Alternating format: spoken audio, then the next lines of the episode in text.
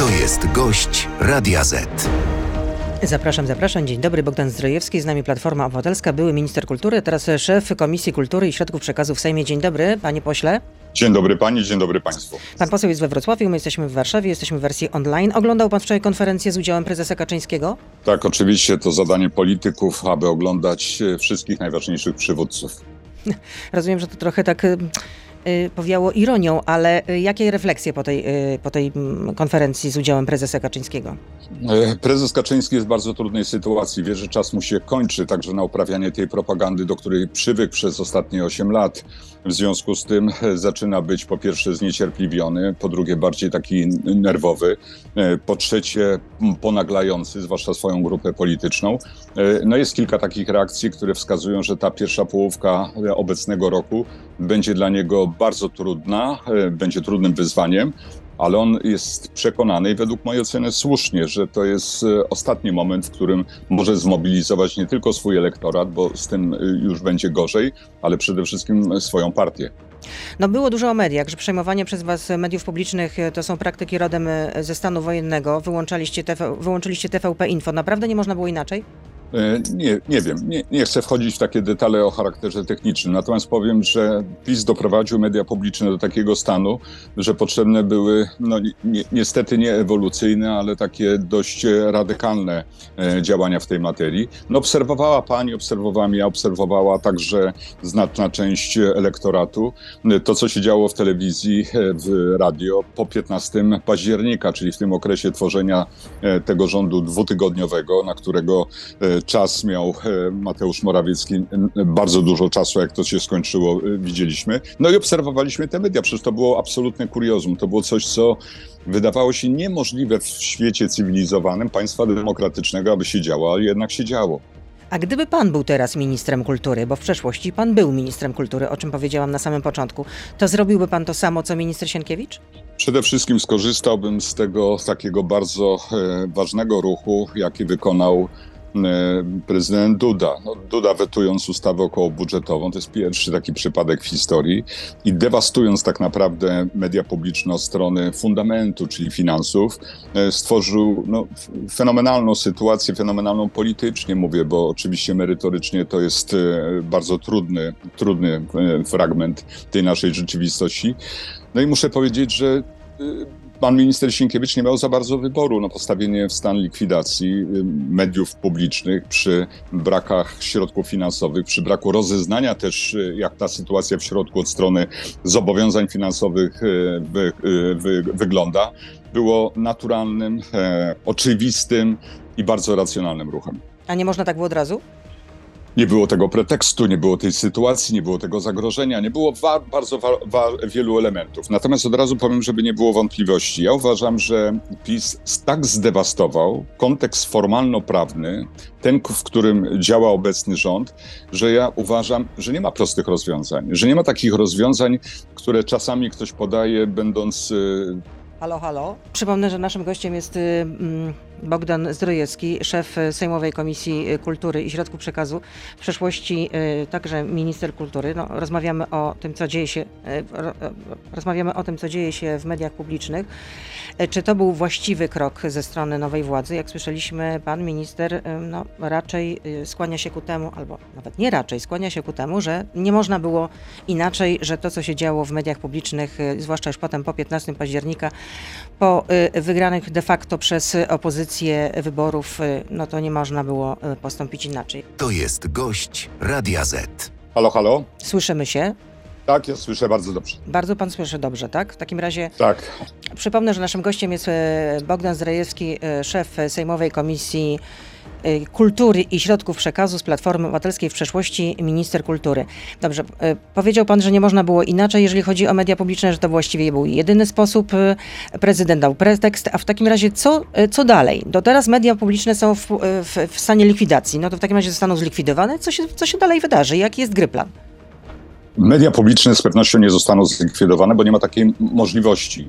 Mogą być przekształcone, mogą być zmienione w formule no, prawie każdej, z jednym wyjątkiem. Nie mogą podlegać likwidacji. E, Wiemy, e, jaki jest kontekst prawny.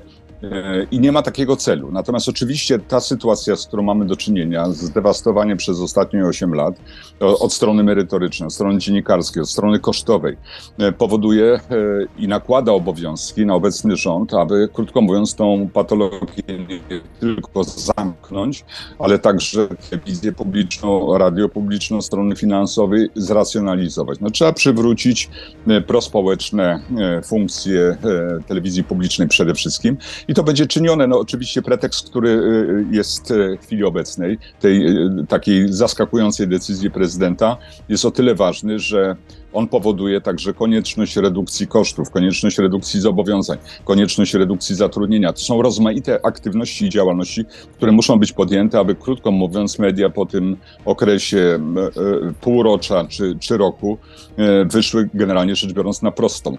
Od razu dodam, żeby nie było wątpliwości. Będą potrzebne dwie ustawy albo jedna ustawa, aby przywrócić także ład prawny, a na ten ład prawny składają się kompetencje Krajowej Rady Radiofonii i Telewizji, Rady Mediów e, Narodowych, która powinna być według mnie zlikwidowana, im szybciej, tym lepiej. Ale w każdym razie tych zadań nałożonych na, na ministra Sienkiewicza w pierwszej kolejności jest e, no, całkiem sporo. A kanał TVP Info zmieni nazwę? E, wydaje mi się, że tak, dlatego że kojarzy się z wulgarną, agresywną e, propagandą, buduje złe skojarzenia, więc e, ten brand powinien być rzeczywiście zastąpiony bardziej neutralnym. Czyli ma być inna nazwa, ale to panu się wydaje, rozumiem, że to jeszcze nie jest przesądzone, czy rzeczywiście nastąpi zmiana szyldu, zmiana logo nie jest przesądzone. Te decyzje należą do władz e, mediów publicznych, e, do likwidatora też jako tą osobę, która odpowiada za e, formuły prawne. Natomiast powiem o jednej rzeczy. No, kończy się taka, taki czas, w którym Bogdan Zdrojewski jako szef Komisji Kultury czy szef partii tej czy innej decyduje, jak będzie wyglądała telewizja publiczna. Będą decydowali o tym już w tej chwili fachowcy, będzie decydowało o tym grono dziennikarskie, będą robione badania opinii publicznej, będą wykorzystywane przede wszystkim po to, aby media publiczne przywrócić społeczeństwu. E, a jeśli media publiczne są w stanie likwidacji, to można przyjmować nowych pracowników? E, tak, e, natomiast oczywiście musi być to zdecydowanie bardziej racjonalne niż w wypadku, gdyby taka decyzja o likwidacji nie zapadła. To musi mieć sens. No jeżeli e, zwalnia się pracowników, którzy są nieefektywni, bardzo kosztowni, likwiduje się umowy na półtora miliona złotych dla, dla dziennikarza za 6-7 miesięcy pracy i zastępuje się to pracownikiem, który zarabia 10 razy mniej, a jednocześnie zaczyna dbać o racjonalność umów, no to to ma sens. I trzeba pamiętać, że takie decyzje mogą być podejmowane. No słyszymy, że ośrodki regionalne ruszają, czy też mają ruszyć i są powoływani nowi szefowie, niektórzy to będą PO szefów. Na jak długo? Bo bez konkursu, a przecież obiecywaliście, że będą konkursy w spółkach Skarbu Państwa. W większości wypadków oczywiście będą konkursy, natomiast są takie pojedyncze przypadki, że po prostu wracają dziennikarze, którzy zostali wywaleni jeszcze przez e, Jacka Kurskiego, czy przez e, powołaną wtedy e, niezgodnie z konstytucją Radą Mediów Narodowych. I powrót oczywiście tych, którzy są wyrzuconi, jest jakimś usprawiedliwieniem dla takiej prostszej drogi, czyli krótko mówiąc, powrotu do normalności pewnego zadośćuczynienia dla kogoś, kto tą pracę stracił z powodów politycznych, a nie merytorycznych. Ale tak jak powiedziałem, w wielu wypadkach będą otwarte konkursy, będziemy na to e, spoglądać z pewnego dystansu, my jako politycy. No tak powinno być, tak będzie. Czyli teraz, czyli to, co jest teraz, to jest tymczasowe? W jakimś sensie oczywiście tak, e, tymczasowe i wymuszone, wymuszone przez e, ten stan patologii, który zastaliśmy, wymuszone przez decyzję prezydenta. No, najpierw będzie, rozumiem, projekt ustawy w sprawie likwidacji Rady Mediów Narodowych, jak pan zapowiadał zresztą. To kiedy? Kiedy i czy mamy taką e, gwarancję, że prezydent podpisze taką ustawę? Nie mamy. Gwarancji nie mamy. Pani sama to y, powiedziała. Wiemy, że w przypadku prezydenta nie mamy gwarancji na nic. Y, takiego mamy dziś prezydenta, który, jeżeli chodzi o gwarancję na rzecz PiSu, y, to aktywności dla tej formacji, no to tam one są bardzo wysokie. Też nie chcę powiedzieć, że stuprocentowe. No, ale, prezydent, przecież, ale prezydent przecież jednak y, jak zawetował ustawę okołobudżetową, znaczy też zapowiedział, że ją zawetuje, no to przecież napisał generalnie, że absolutnie no, media wymagają jednak naprawy. Z mediów prezydent był wielokrotnie niezadowolony, dawał temu wyraz, był w sporze z Jackiem Kurskim przez pewien czas, ale generalnie rzecz biorąc można powiedzieć, stuknął stopą e, Jarosław Kaczyński, wszystko wracało do takiej e, normy, tej normy, którą, o której mówię w cudzysłowie. E, nie spodziewam się, jeszcze raz podkreślam, niczego konstruktywnego ze strony prezydenta i jego kancelarii. Spodziewam się rozmaitych decyzji, które będą źródłem turbulencji dla rządu. I to jest w jakimś sensie zagwarantowane. Natomiast będzie współpraca w, kwestiach e, bezpieczeństwa, jestem o tym przekonany, czy takich fundamentów. Będzie współpraca w e, kwestiach e, Ukrainy, częściowej polityki zagranicznej. Natomiast te tematy współpracy będą bardzo szybko się wyczerpywać. To powrócę do pytania, to kiedy ta, projekt ustawy będzie gotowy w sprawie Rady Mediów Narodowych? Jeżeli chodzi o ustawę w sprawie Rady Mediów Narodowych. Likwidacji, bo rozumiem o to Likwidacji. Chodzi. Ona generalnie jest gotowa. Ona nawet jest w zamrażalce, bo do tej zamrażarki jeszcze wpakowała ją pani marszałek Witek. Był to projekt przygotowany przez e, Senat, przegłosowany przez Senat. I to jest dobry projekt, w którym parę korekt e, może trzeba dokonać z racji upływu czasu, ale on jest generalnie gotowy.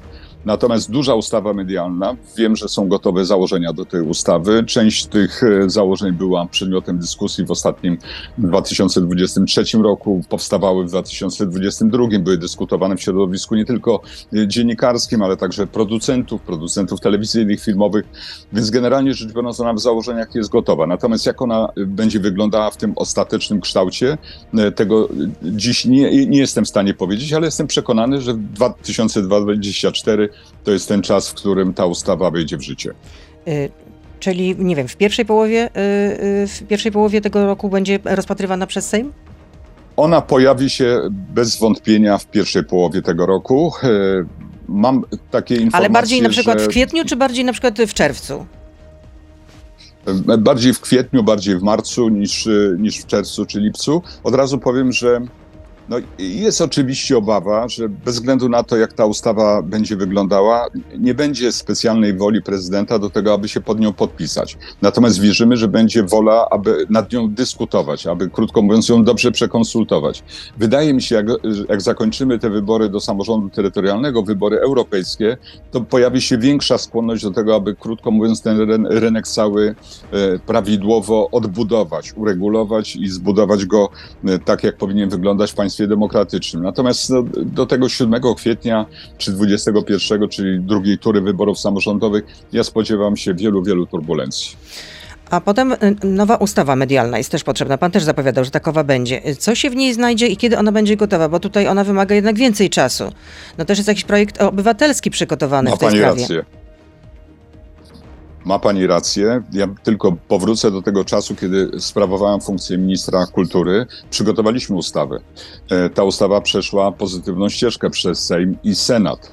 Ona była oczywiście na miarę e, tego czasu, który no, jest już za nami, to jest 15 e, lat prawie.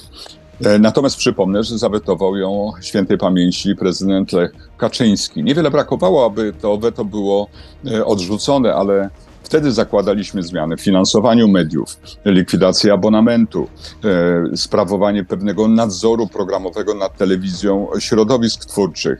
I wydaje mi się, że w wielu elementach do tego trzeba wrócić. Natomiast zmieniło się oprzyrządowanie to technologiczne. No, świat nie stoi w miejscu.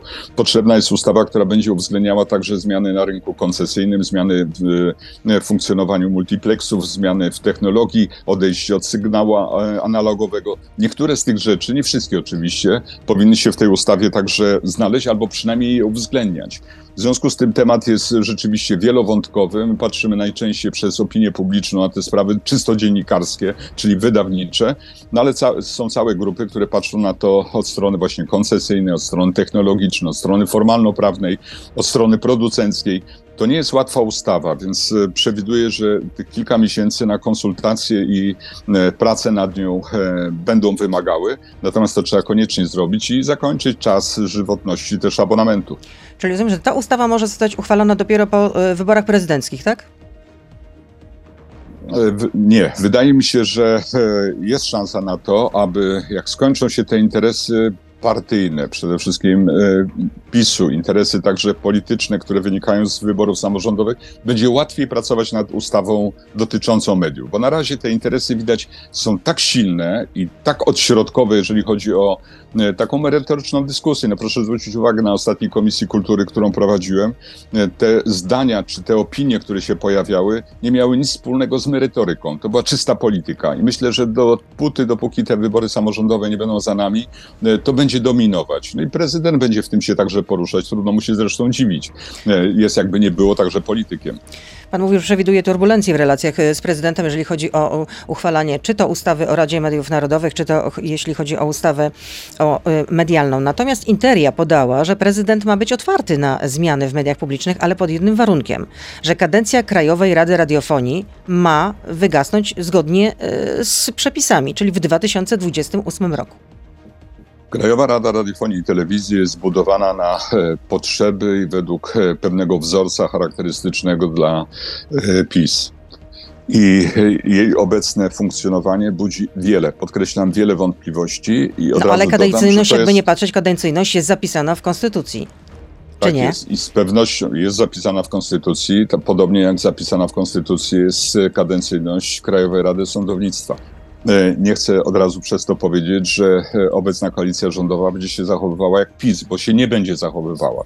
Natomiast oczywiście musimy uwzględniać e, sytuację, w której Krajowa Rada Radiofonii i Telewizji w ostatnich latach zachowywała się tak, jak nie powinna się zachowywać. Po pierwsze, oddała swoje kompetencje Radzie Mediów Narodowych bez zająknięcia się i tolerowała stan bezprawia przez ostatnie lata bez zająknięcia się.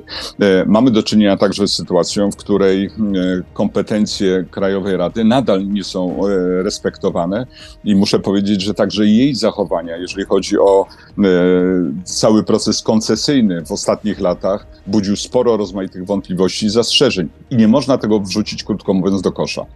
Czy w takim razie mam dobrze rozumieć, że chcecie skrócić kadencję obecnej Krajowej Rady Radiofonii i Telewizji? Nie, nie ma na ten moment takich e, planów e, i wydaje mi się, że takich planów nie będzie. Natomiast coś z tym fantem trzeba zrobić. Nie mam pojęcia Ale na co? tym etapie.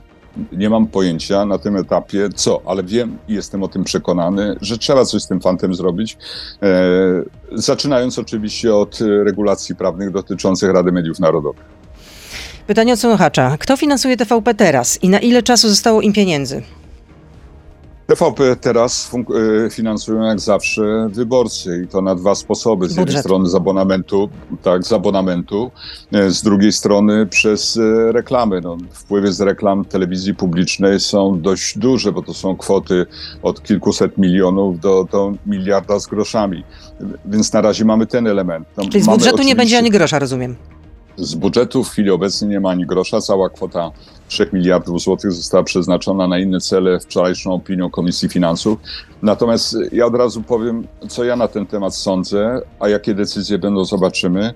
Ja uważam, że dziś nie znamy kondycji finansowej mediów publicznych na tyle precyzyjnie, aby można precyzyjnie oszacować potrzeby ewentualne, podkreślam, ewentualne potrzeby budżetowe. To są zobowiązania, które zostały podjęte w 2022-2023, to są zakupy sprzętów, to jest amortyzacja, to są także umowy wypowiadane, to są także zamówienia producenckie. Tego jest oczywiście bardzo, bardzo dużo. I Ja nie jestem w stanie powiedzieć, czy ta luka finansowa w mediach publicznych będzie wynosiła 700-800 milionów, e, czy 1,5 miliarda. Ale wydaje mi się, że w ciągu 2024 roku koszty zostaną zracjonalizowane, zobowiązania zostaną ograniczone, umowy zostaną zweryfikowane. W związku z tym te zapotrzebowania nie będą wynosiły tam 2 miliardy 700 czy 3 miliardy jak w poprzednich czasach, tylko dużo, dużo, dużo mniej, ale według mojej oceny, podkreślam, według mojej oceny e, jakieś wspomaganie telewizji publicznej będzie niezbędne z powodu zobowiązań, które mają charakter prawny i, i nie będzie można tego, krótko mówiąc, uniknąć. Słyszy się, że rekruterzy, którzy y, chcą zwerbować nowych pracowników do y, telewizji publicznej, no, oferują bardzo dobre zarobki, bardzo dobre zarobki. No więc y, jakim cudem, skoro możliwości finansowe telewizji y, publicznej są ograniczone? Nie znam tego kontekstu. Nie jestem przekonany o tym, że to są e, wynagrodzenia zbliżone, nawet częściowo zbliżone do tego, co obowiązywało jeszcze 2023. Jestem przekonany natomiast o tym, że one będą zdecydowanie bardziej zracjonalizowane niż e, praktyka ostatnich lat. e, i koszty personalne także będą dużo, dużo niższe od tego, do czego PiS przyzwyczaił tych, którzy pracowali w mediach publicznych. To Anna Pytacz. W ramach budowania lepszych standardów w mediach publicznych uposażenia i kontrakty w nowych strukturach TVP będą jawne. E, powinny być jawne. E, Zdarzają się przypadki takie, że mamy do czynienia z umowami cywilnoprawnymi, które wchodzą w kodeks e, spółek handlowych i tam są jakieś wyjątki, ale dotyczy to bardziej producentów niż same osoby. No media publiczne są publicznymi, w związku z tym wszystko, co jest możliwe, musi być transparentne, w tym także wynagrodzenia kadry. Łukasz pyta, dlaczego minister Sienkiewicz, minister kultury, nie pojawia się na komisji, żeby wyjaśnić wątpliwości związane z TVP? Akurat jeżeli chodzi o ten ostatni okres, czyli dwóch, trzech tygodni, był na tyle rzeczywiście zajęty i obciążony, że trudno znaleźć mu czas na e, pojawienie się na komisji, gdzie nie ma jego tematu, w dużym skrócie. Przypomnę, jakie tematy były e, ostatniej komisji. Były to tematy, które nie były związane wprost z aktywnością Ministerstwa Kultury e, i reprezentowane ministerstwo było przez wiceministra i to wystarczyło. Natomiast na pewno się pojawi. Jestem o tym przekonany, że minister Sienkiewicz będzie skłonny do współpracy także osobistej. Nie tylko będą się pojawiali podsekretarze czy sekretarze stanu, ale także osobiście pan e, Sienkiewicz e, i mogę o tym zapewnić także słuchacza. A likwidacja TVP World była potrzebna? E, Nie wchodzę w detale, ale o jednej rzeczy powiem, że jeżeli poddaje się media publiczne likwidacji, bo mamy taką sytuację finansową, to nie patrzy się na poszczególne składniki, e, tylko ten proces obejmuje całości. Być może likwidacja w przypadku akurat tego kanału będzie najskromniejsza i być może tam nie będzie potrzeb e, żadnych poważnych zmian, ale działalność likwidatora nie wyklucza takiego stanu rzeczy, że są składniki, które będą nienaruszalne. Mówił pan, że telewizja państwowa, mm, znaczy mm, media publiczne zostaną odchudzone. Rozumiem, że telewizja publiczna też rozumiem, że tyle kanałów, ile jest teraz, teraz się nie ostanie. Ja o tym e, po części powiedziałem. Ta ustawa medialna, która powinna się pojawić, ona powinna pewne rzeczy ułatwić, ale e, nie trzeba na nią czekać, aby doprowadzić do sytuacji zracjonalizowania kosztów, także jeżeli chodzi o kanały tematyczne. Wydaje się, że ten postęp cywilizacyjny, postęp technologiczny, postęp na rynku cyfrowym jest tak duży, że można sobie poradzić z niektórymi kanałami kompletnie niszowymi, nie mającymi e, misji publicznej, aby krótko mówiąc, ze względu na ich komercyjny charakter, czy częściowo komercyjny, ulokować się na platformach cyfrowych w innej formule niż y, czysto telewizyjnej. E, Mamy luki oczywiście, e, bardzo poważne. Ja uważam, że na przykład e, te wszystkie kanały związane z kulturą, edukacją muszą znaleźć się w tych pasmach głównych, bo to jest misja publiczna, to jest tam misja najistotniejsza, najważniejsza, a one były wrzucane w jakieś nisze, takie le- ledwo widoczne. Wysokie wartości powinny być wartościami rozproszonymi, powinny dotyczyć kultury języka, przekazów, gustów, pewnego też takiego edukacyjnego wsparcia w zakresie wiedzy ekonomicznej, etc., etc., czy też medycznej, z czym też mamy pewne kłopoty. Więc ja uważam, że na tym y, rynku wielu, wielu kanałów, jak pani powiedziała, też anten, powinna nastąpić może nie rewolucja, ale taka ewolucyjna zmiana, dostosowująca, e, krótko mówiąc, przekaz telewizyjny do obecnych warunków, obecnych potrzeb, e, obecnych także oczekiwań samych, samych widzów. A czy Jacek Kurski, były prezes telewizji polskiej, zostanie pociągnięty do odpowiedzialności? No to było w waszych obietnicach, w stu konkretach. E, tak. e, Zaniszczenie konkrety mediów publicznych, jak pozostają- napisaliście w tych stu konkretach. Konkrety powinny być realizowane, będą realizowane e, dość szybko, część z nich w ciągu tych najbliższych 100 dni. E, Oczywiście pociąganie do odpowiedzialności, jak sam premier Tusk powiedział, już się rozpoczęło. Wszyscy po kolei, którzy niszczyli państwo polskie, niszczyli fundamenty naszej demokracji, doprowadzali nie, do niegospodarności, czasami wręcz kradzieży, będą pociągani do odpowiedzialności. Czyli rozumiem, że e, Jacek Kurski może się liczyć z tym, że mm, będzie wezwany Na przez je- prokuratora, tak? Na jego miejscu nie spałbym spokojnie. A y, zlikwidowano strofę, e, stronę e, internetową TVP Info. To nie jest jednak cenzura? E, Nie, cenzurą jest wtedy, kiedy e, modyfikujemy treści albo doprowadzamy do sytuacji takiej, że coś może się pojawiać, e, bo służy partii, a inne rzeczy, które nie służą partii, są eliminowane. Czasowe zawieszenie strony wynikało z rozmaitych uwarunkowań na dłuższą rozmowę, ale generalnie rzecz biorąc, zdecydowanie nie jest to cenzura i strona ta na pewno powróci w formule, która będzie akceptowalna przez wszystkich, z wyjątkiem jednej partii politycznej. Ale trochę jak z Orwella, nie sądzi pan?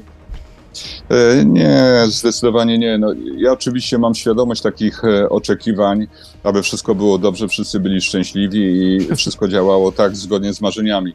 E, Natomiast to jest podejście idealistyczne. Ja troszeczkę żartuję, to troszeczkę sarkazmu jest z pewnością nie Orwella.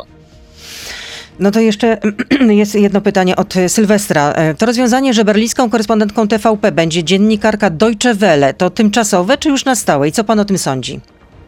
Nie znam tej sytuacji w ogóle, natomiast powiem, że w przypadku wielu, wielu dziennikarzy, którzy reprezentowali rozmaite rozgłośnie e, Stanów Zjednoczonych, Francji, e, także, także Niemiec, e, zdarzali się pracownicy, którzy reprezentowali tak samo interesy wydawcy, jak interesy państwa polskiego. Pamiętamy wszystkich tych, którzy pracowali jeszcze w latach 80., wśród nich było wielu fenomenalnych, fantastycznych dziennikarzy. Nie wyciągam z tego zbyt pochopnych wniosków. Pan mówił wcześniej, że no niektórzy y, szefowie ośrodków wrócili nas do, y, do pracy, ponieważ byli wcześniej wyrzuceni, ale na przykład jest taka sytuacja w Łodzi, że szefową PO, szefowej, y, czy też szefa ośrodka w Łodzi mm, została Magdalena Michala, która sama odeszła w 2019 roku po 26 latach pracy. No, tłumaczyła, że nie mogła się porozumieć z ówczesnym dyrektorem łódzkiego oddziału TVP. E, Jeżeli chodzi o postaci, są to e, różne osobowości. Były osoby, które trwały na stanowisku dopóty, dopóki nie zostały wyrzu- wyrzucone. Były takie osoby o wysokiej wrażliwości, które krótko mówiąc e, trzasnęły drzwiami i opuszczały studia, protestując przeciwko temu, co zaczęło się wtedy dziać. E, Nie ma tu być może wspólnego mianownika, ale to są podobne przypadki. Po prostu brak zgody na e, cenzurę, na partyjność, na e, czasami mobbing polityczny. Więc sytuacje są różne, ale słusznie pani zwróciła uwagę, że jest to pełniąca obowiązki. W związku z tym należy oczekiwać na, na, na pewną weryfikację obecnych kompetencji, bo z tym czasami też ró- różnie bywa. Nie, nie, nie wyciągam z tego powodu pochopnych wniosków. Ja tylko jeszcze dopytam o te projekty w, w sprawie likwidacji Rady Mediów Narodowych i potem ustawy medialne. To będą projekty rządowe czy poselskie? Bardzo chciałbym, aby wszystkie projekty były już w chwili obecnej rządowe. Natomiast nawet, chcę podkreślić, nawet wówczas, kiedy będą zdarzały się projekty poselskie, bo takie inicjatywy nie będą blokowane, jeżeli chodzi o e, oddolny ich ruch, będą naprawdę dobrze konsultowane. No skończy się taki czas, że poseł przynosi projekt de facto rządowy albo pochwycony czy przechwycony od jakiegoś ministra, udaje, że to jest projekt poselski, e, skraca czas e, procedowania, i mamy tak zwaną czarną noc, w której te ustawy przechodzą bez mrugnięcia okiem. Mamy w Senacie, wtedy byłem senatorem, patrzymy na nie ze zdumieniem, e, e, spoglądając na jakość, na rzetelność tego procesu, czyli nierzetelność. No, te czasy się skończyły. Czyli będą to prawdopodobnie projekty rządowe jednak. A kiedy będzie, czy pan coś o tym wie, kiedy będzie nowy projekt ustawy tak zwanej wiatrakowej? No bo ten pierwszy poselski no, okazał się niewypałem. On jest e, już praktycznie gotowy. E, Nie jestem w tej komisji, więc nie mogę z całą pewnością powiedzieć, ale ten kwartał to będzie nie tylko wprowadzenie tego projektu pod obrady Sejmu, ale także zakończenie biegu od strony formalno-prawnej.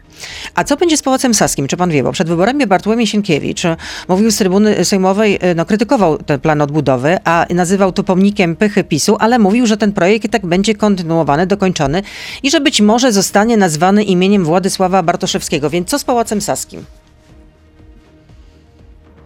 Trzeba pamiętać, że w tym projekcie ustawy były dwa obiekty. Ja miałem duży kłopot, bo byłem za odbudową Pałacu Brilla. To jest bardzo ciekawa architektura, architektura wnętrz bardzo warszawska, na najwyższym możliwym poziomie. Natomiast połączony został z Pałacem Saskim, a tu przypomnę, byłem przeciwnikiem odbudowy eklektycznego, niehistorycznego, źle kojarzącego się obiektu, z uwzględnieniem też tego kontekstu istnienia grobu nieznanego żołnierza, etc., etc. E, Jak pani pamięta, była nawet taka sugestia, aby odbudowa pałacu zakończyła się przeniesieniem tam warszawskiego ratusza. Różnie na to spoglądali Polacy. Podzielałem rozmaitość tych opinii, ale przede wszystkim posiłkowałem się opiniami historyków sztuki i urbanistów, co, na co chcę zwrócić uwagę. Zawód, który niestety nie jest szanowany, a powinien być odbudowany. I wszyscy podkreślali, że Pałac Saski ma symbolikę dla nas e, nie do końca e, i czytelną, i czystą, i pozytywną. E, Dlatego też ja generalnie rzecz biorąc nie- chcę namawiać ministra Sienkiewicza do tego, aby jeszcze raz dokładnie przemyśleć ten, ten projekt, ale ja, ja nie jestem e, usatysfakcjonowany taką e, eklektyczną odbudową e, kolumnady z licznymi korytarzami, z brakiem funkcjonalności tego obiektu i z jego anachronicznością i eklektycznością, jeżeli chodzi o jakość architektury. Czyli wnioskuję, że Pałac Saski powinien być odbudowany, a jednak ten projekt powinien być zweryfikowany. Czy ja dobrze rozumiem pańskie intencje?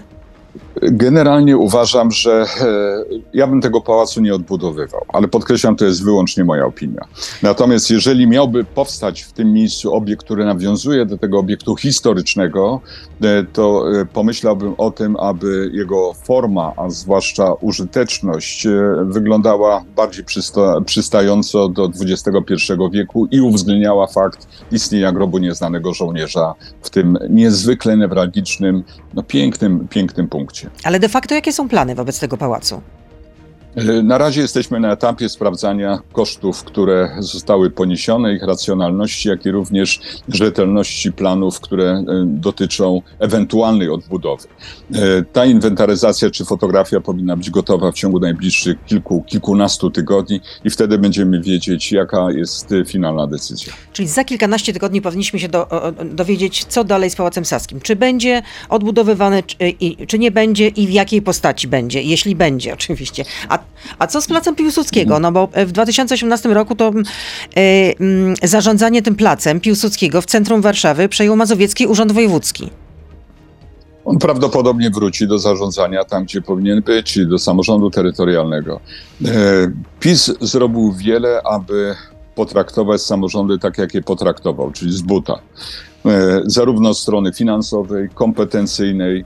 E, My przez lata od e, świętej pamięci profesora Regulskiego, Kuleszy, e, walczyliśmy o to, aby Polska była jak najbardziej samorządowa, aby ona przystawała do wyzwań charakterystycznych dla XXI wieku. PiS tą drogę odwrócił.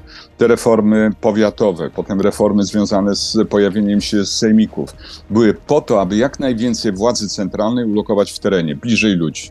PiS ten proces odwrócił.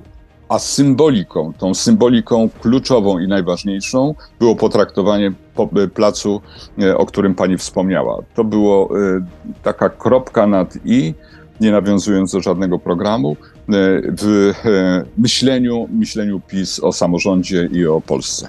To ten Plac Piłsudskiego kiedy może wrócić znowu pod zarządzanie e, miasta? To jest kwestia uzgodnień pomiędzy e, nowym wojewodą a e, prezydentem Trzaskowskim.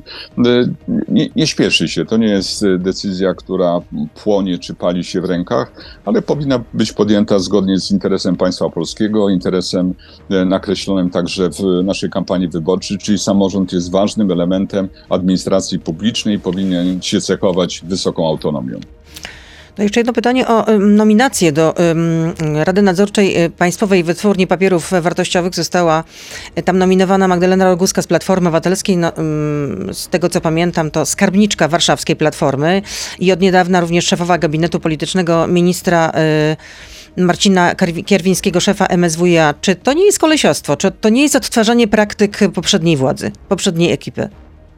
Co krytykowaliście? Zdecydowanie, zdecydowanie nie.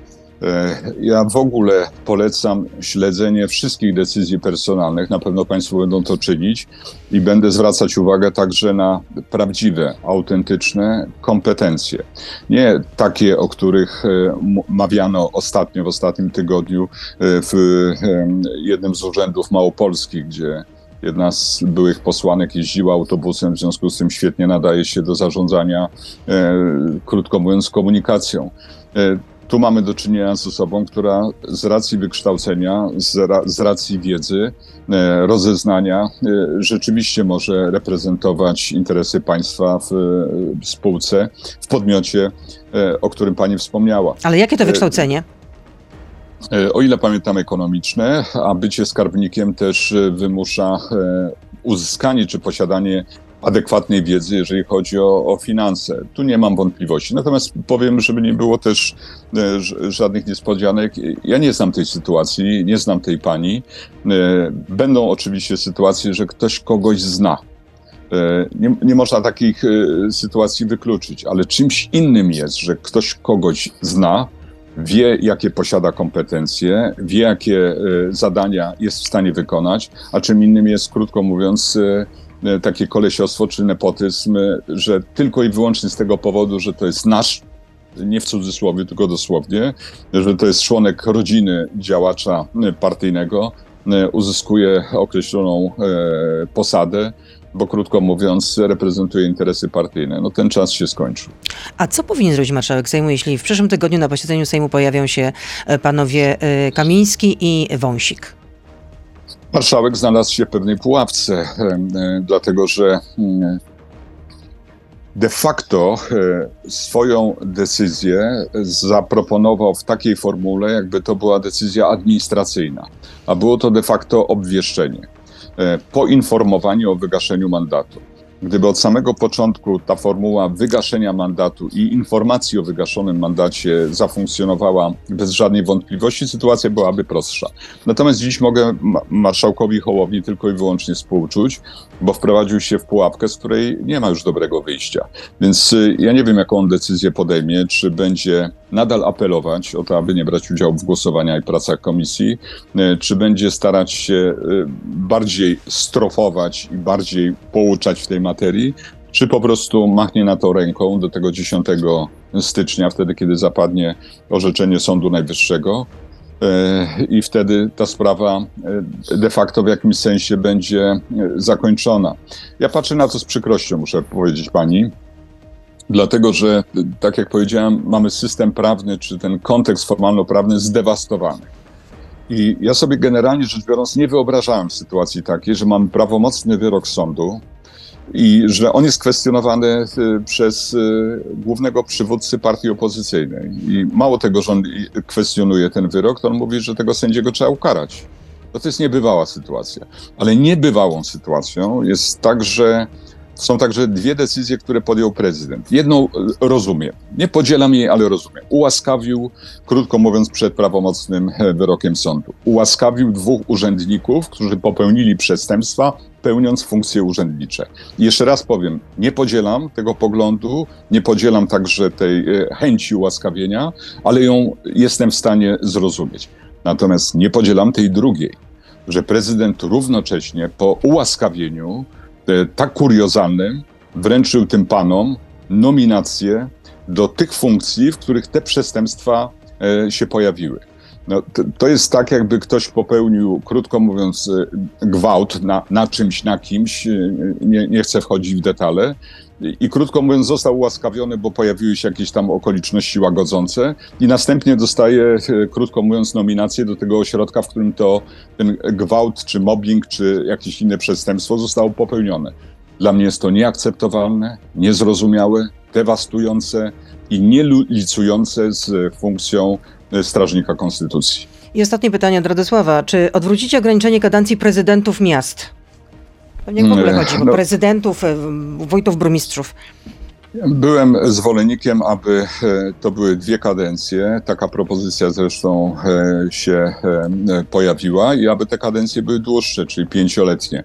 No ale po, pojawia się oczywiście cały nurt, zwłaszcza taki polityczny z mniejszych miejscowości, gdzie ta konkurencja pomiędzy kandydatami na wójtów nie jest taka duża. Nie każdy chce być wójtem że mamy wójtów, którzy, krótko mówiąc, e, wójtów, czasami starostów, którzy pełnią tą swoją funkcję bez żadnych uwag, zarzutów e, i żeby nie przerywać tej kadencji. Ale generalnie rzecz biorąc, formuła, o której e, mówiłem i która, krótko mówiąc, była akceptowana, to to, żeby, krótko mówiąc, po 10 latach kadencji wójta, burmistrza, prezydenta nastąpiła przynajmniej jednokadencyjna przerwa i ewentualna szansa na powrót do władzy. Ja jestem samorządowcem, jestem wielkim zwolennikiem samorządu, natomiast muszę powiedzieć, że też w samorządzie zauważam procesy o charakterze patologicznym. One mają charakter marginalny, Nie wyciągałbym z nich e, zbyt daleko idących e, wniosków, ale także w obszarze pani kompetencji, czyli rynku medialnego, rynku dziennikarskiego, e, absolutnie nie akceptuję sytuacji, w której samorządy wydają własne, własne periodyki, wydają, no, posiadają czasami nawet własne rozgłośnie, czasami nawet partycypują w telewizji. Z mojego punktu widzenia nie jest to dobra sytuacja, nie powinna być ona akceptowana. Czyli zostanie tak jak jest. Będzie po prostu dwukadencyjność, tak? E, Ja uważam, że to jest e, właściwy kierunek i powinniśmy się tego trzymać przy założeniu i przy wiedzy, że no, czasami są wyjątki, które trzeba byłoby uw- uwzględnić, ale prawo generalnie rzecz biorąc powinno być prawem i obejmować wszystkich identycznymi rygorami. Bardzo dziękuję. Bogdan Zdrojewski był z nami, Platforma Obywatelska, Dziękuję był minister bardzo. kultury i teraz szef y, Komisji Kultury i Środków Przekazu z pewnymi problemami, ale jednak udało się dojechać do końca. Dobrego dnia życzę. Żegnamy Wrocław. Również serdecznie pozdrawiam. Dziękuję bardzo.